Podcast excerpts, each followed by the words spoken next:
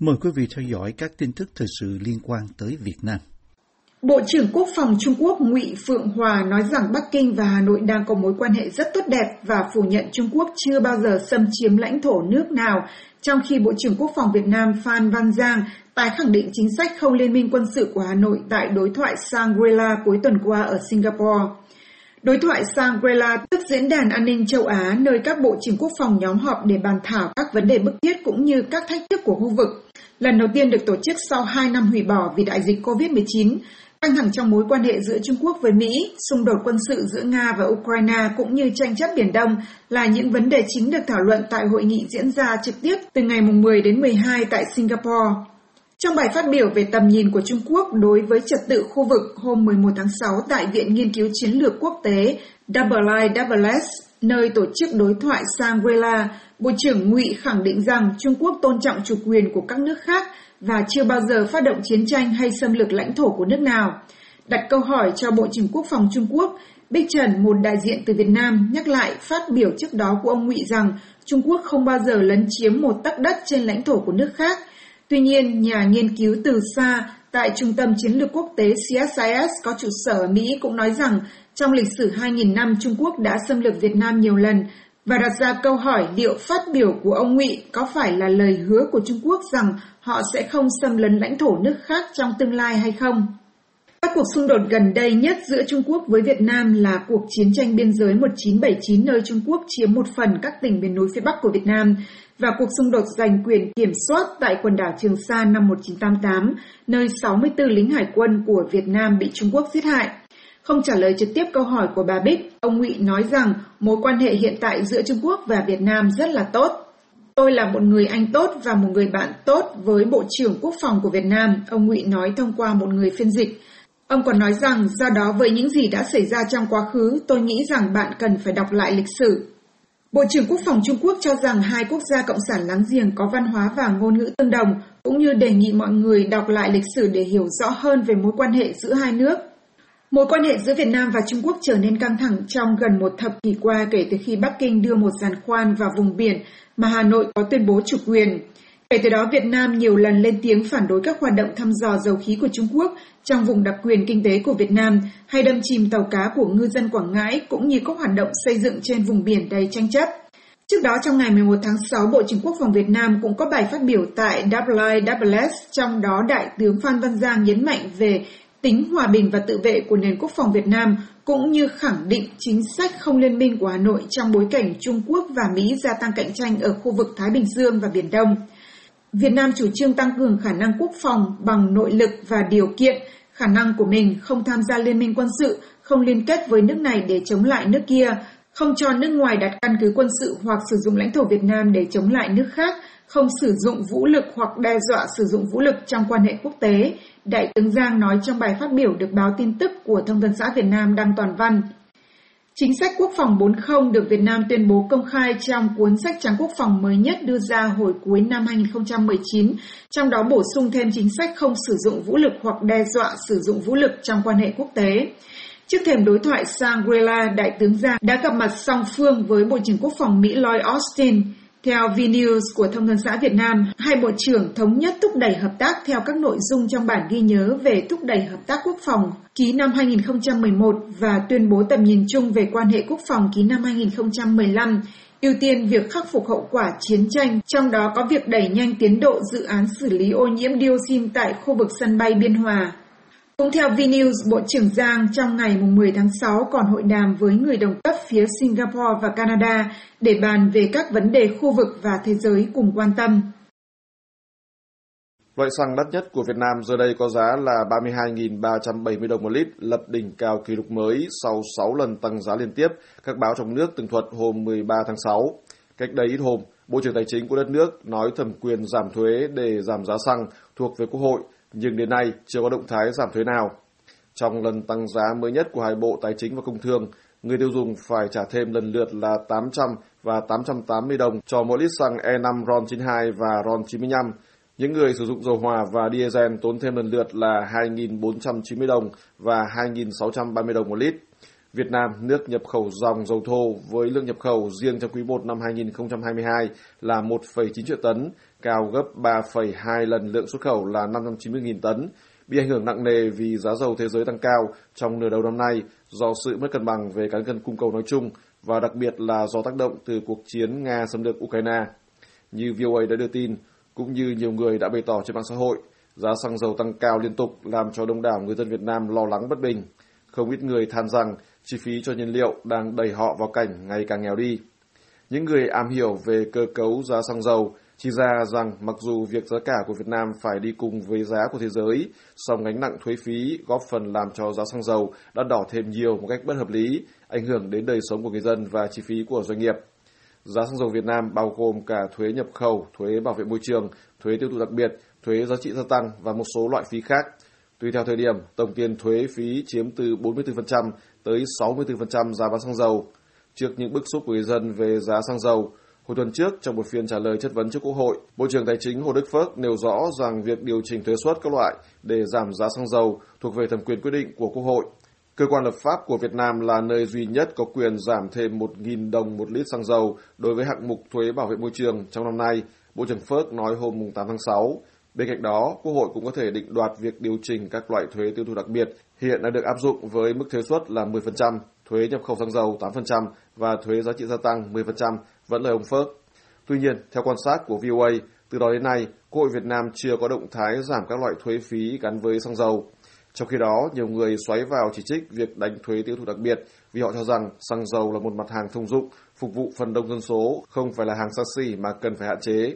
Người dân cũng bày tỏ bất bình khi đưa ra so sánh rằng tuy giá xăng dầu Việt Nam thấp hơn Trung Quốc, Lào, Campuchia, Thái Lan, Singapore, vân vân, song giá của Việt Nam vẫn cao hơn Malaysia, Indonesia, Mỹ, Nhật vân vân, trong khi thu nhập bình quân của Việt Nam thấp hơn vài ba lần tới hàng chục lần so với đa số các nước nêu trên.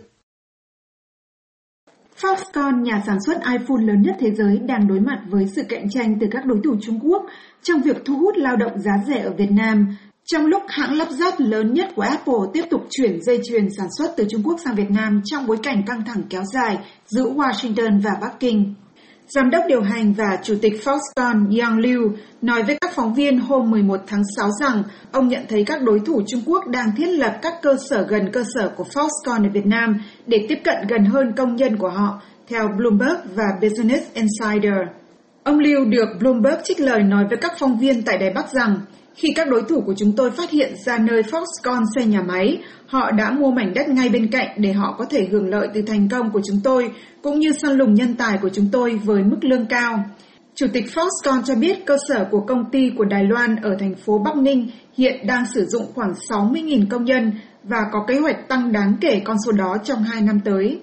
Một báo cáo đầu tư của AXA Investment Management công bố vào tháng 9 năm ngoái được Business Insider trích dẫn, cho biết rằng các nhà sản xuất ở Trung Quốc đang phải vật lộn với chi phí sản xuất trong nước và nhiều trong số họ bị thu hút bởi Việt Nam do có nguồn lao động dồi dào và tay nghề cao.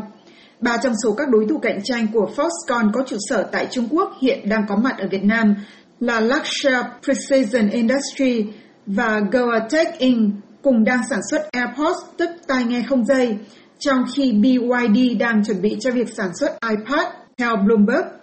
Đầu tháng này, Nikkei Asia cho biết rằng công ty Apple của Mỹ đã yêu cầu các nhà cung cấp chuyển sản xuất iPad từ Trung Quốc sang Việt Nam. Trước đó vào năm 2020, Apple cũng đã yêu cầu Foxconn chuyển sản xuất iPad và MacBook Pro từ quốc gia này sang nước láng giềng nhỏ hơn ở Đông Nam Á, với lý do cần giảm thiểu tác động của căng thẳng thương mại Mỹ-Trung. Dưới thời chính quyền của Tổng thống Donald Trump, Mỹ đã thực hiện nhiều biện pháp khác nhau bao gồm thuế quan đối với nhiều sản phẩm nhập khẩu từ Trung Quốc nhằm định hình lại chuỗi cung ứng toàn cầu. Chính quyền của Tổng thống Joe Biden đang tìm cách điều chỉnh lại thuế quan áp lên hàng hóa Trung Quốc, nhưng cho đến nay vẫn chưa có sự thay đổi lớn nào. Lập trường cứng rắn của Trung Quốc trong việc theo đuổi chính sách Zero Covid là một lý do khác khiến Apple đẩy mạnh việc dịch chuyển sản xuất sang Việt Nam, theo Wall Street Journal đưa tin vào tháng trước. Apple gần đây cho biết các hạn chế vì dịch COVID-19 của Trung Quốc có thể khiến họ mất đi từ 4 đến 8 tỷ đô la doanh thu trong quý 2 này. Theo Business Insider, Foxconn đã phải đóng cửa các hoạt động sản xuất ở Thâm Quyến trong vài ngày trong tháng 3 khi thành phố này phong tỏa để đối phó với sự gia tăng đột biến các ca lây nhiễm COVID trong cộng đồng. Bộ trưởng Bộ Giáo dục và Đào tạo của Việt Nam vừa ra chỉ thị với các cơ quan cấp dưới và các nhà xuất bản, đề nghị họ có nỗ lực giảm gánh nặng chi phí sách giáo khoa cho các học sinh và các gia đình. Bản chỉ thị mới được Bộ Giáo dục và Đào tạo công bố chính thức đề ngày 10 tháng 6, nêu mục tiêu tăng tỷ lệ sách giáo khoa được sử dụng lại nhiều lần và không ép buộc học sinh, gia đình học sinh mua sách tham khảo, sách bài tập. Để đạt các mục tiêu đó, Bộ trưởng Nguyễn Kim Sơn nhắc nhở các cấp dưới ở các sở, các phòng giáo dục và đào tạo về một thông tư của Bộ, trong đó có yêu cầu giáo viên và các cán bộ quản lý giáo dục không được ép buộc vận động học sinh, cha mẹ học sinh mua các loại sách tham khảo.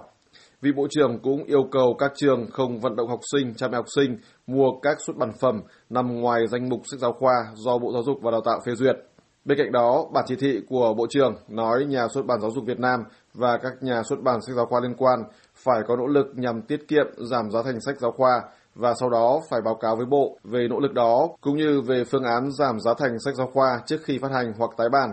Chỉ thị của Bộ trưởng Giáo dục và Đào tạo Nguyễn Kim Sơn được ban hành sau khi vào cuối tháng 5 vừa qua, các bậc phụ huynh Việt Nam bất bình vì giá sách giáo khoa năm 2022 cao gấp 2 đến 3 lần so với năm trước. Như VOA đã đưa tin cùng với việc bày tỏ thái độ tức giận, nhiều người nêu ý kiến trên mạng xã hội rằng họ nghi ngờ là có các nhóm lợi ích và ngành giáo dục bắt tay nhau nâng giá sách và họ đề nghị nhà chức trách điều tra. Không có con số thống kê chính thức của Việt Nam về tổng giá trị của thị trường tiêu thụ sách giáo khoa hiện nay của đất nước, nhưng thị trường này được ước tính là lên đến hàng nghìn tỷ đồng vì Việt Nam có khoảng 20 triệu học sinh và mỗi bộ sách có giá vài trăm nghìn đồng.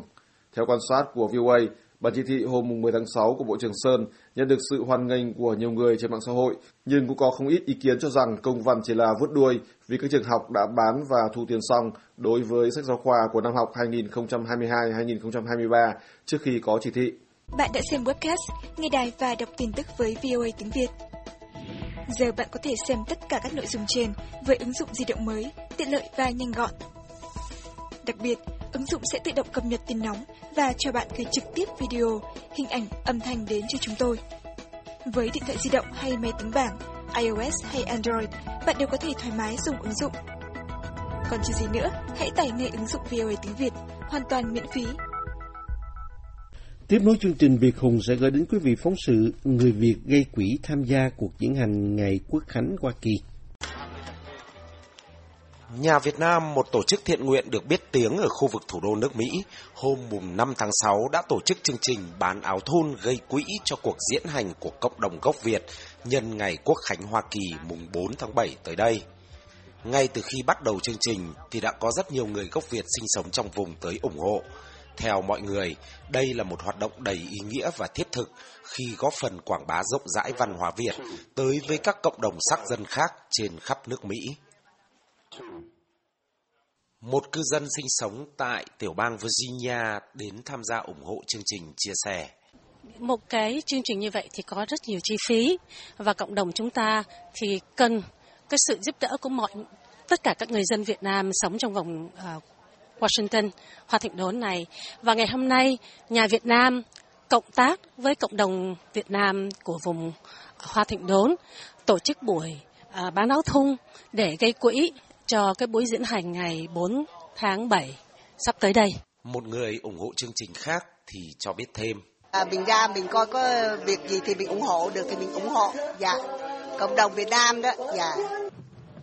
Theo những người tham gia tổ chức cuộc diễn hành tới đây, mặc dù khu vực thủ đô Hoa Kỳ rất đa dạng về văn hóa với nhiều sắc dân khác nhau, nhưng không phải cộng đồng sắc dân nào cũng có vinh dự được đi diễn hành tại trung tâm thủ đô Washington DC nhân dịp Quốc khánh Mỹ hàng năm. Cộng đồng gốc Việt ở đây là một cộng đồng lớn với tổng số hơn 60.000 người và có nhiều nét văn hóa hấp dẫn nên đều được mời tham dự chương trình diễn hành lớn này mỗi năm. Chị Thanh Thúy Nguyễn, đại diện nhà Việt Nam tại khu vực thủ đô Washington DC cho biết. Thì đúng là vì là cộng đồng Việt Nam ở đây,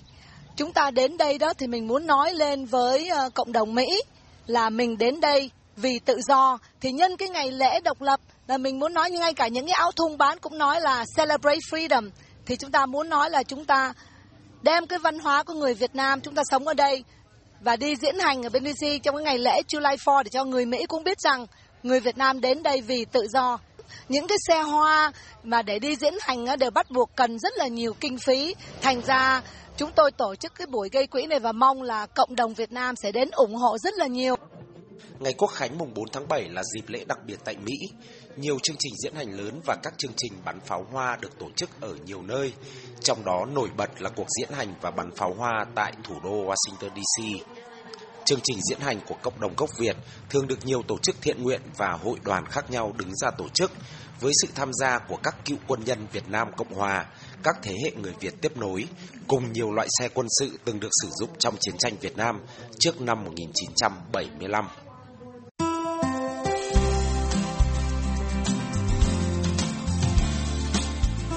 Buổi phát thanh Việt ngữ buổi sáng của đài VOA xin được kết thúc tại đây.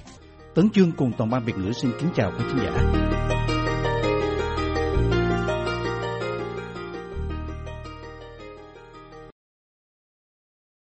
This program has come to you from the Voice of America, Washington.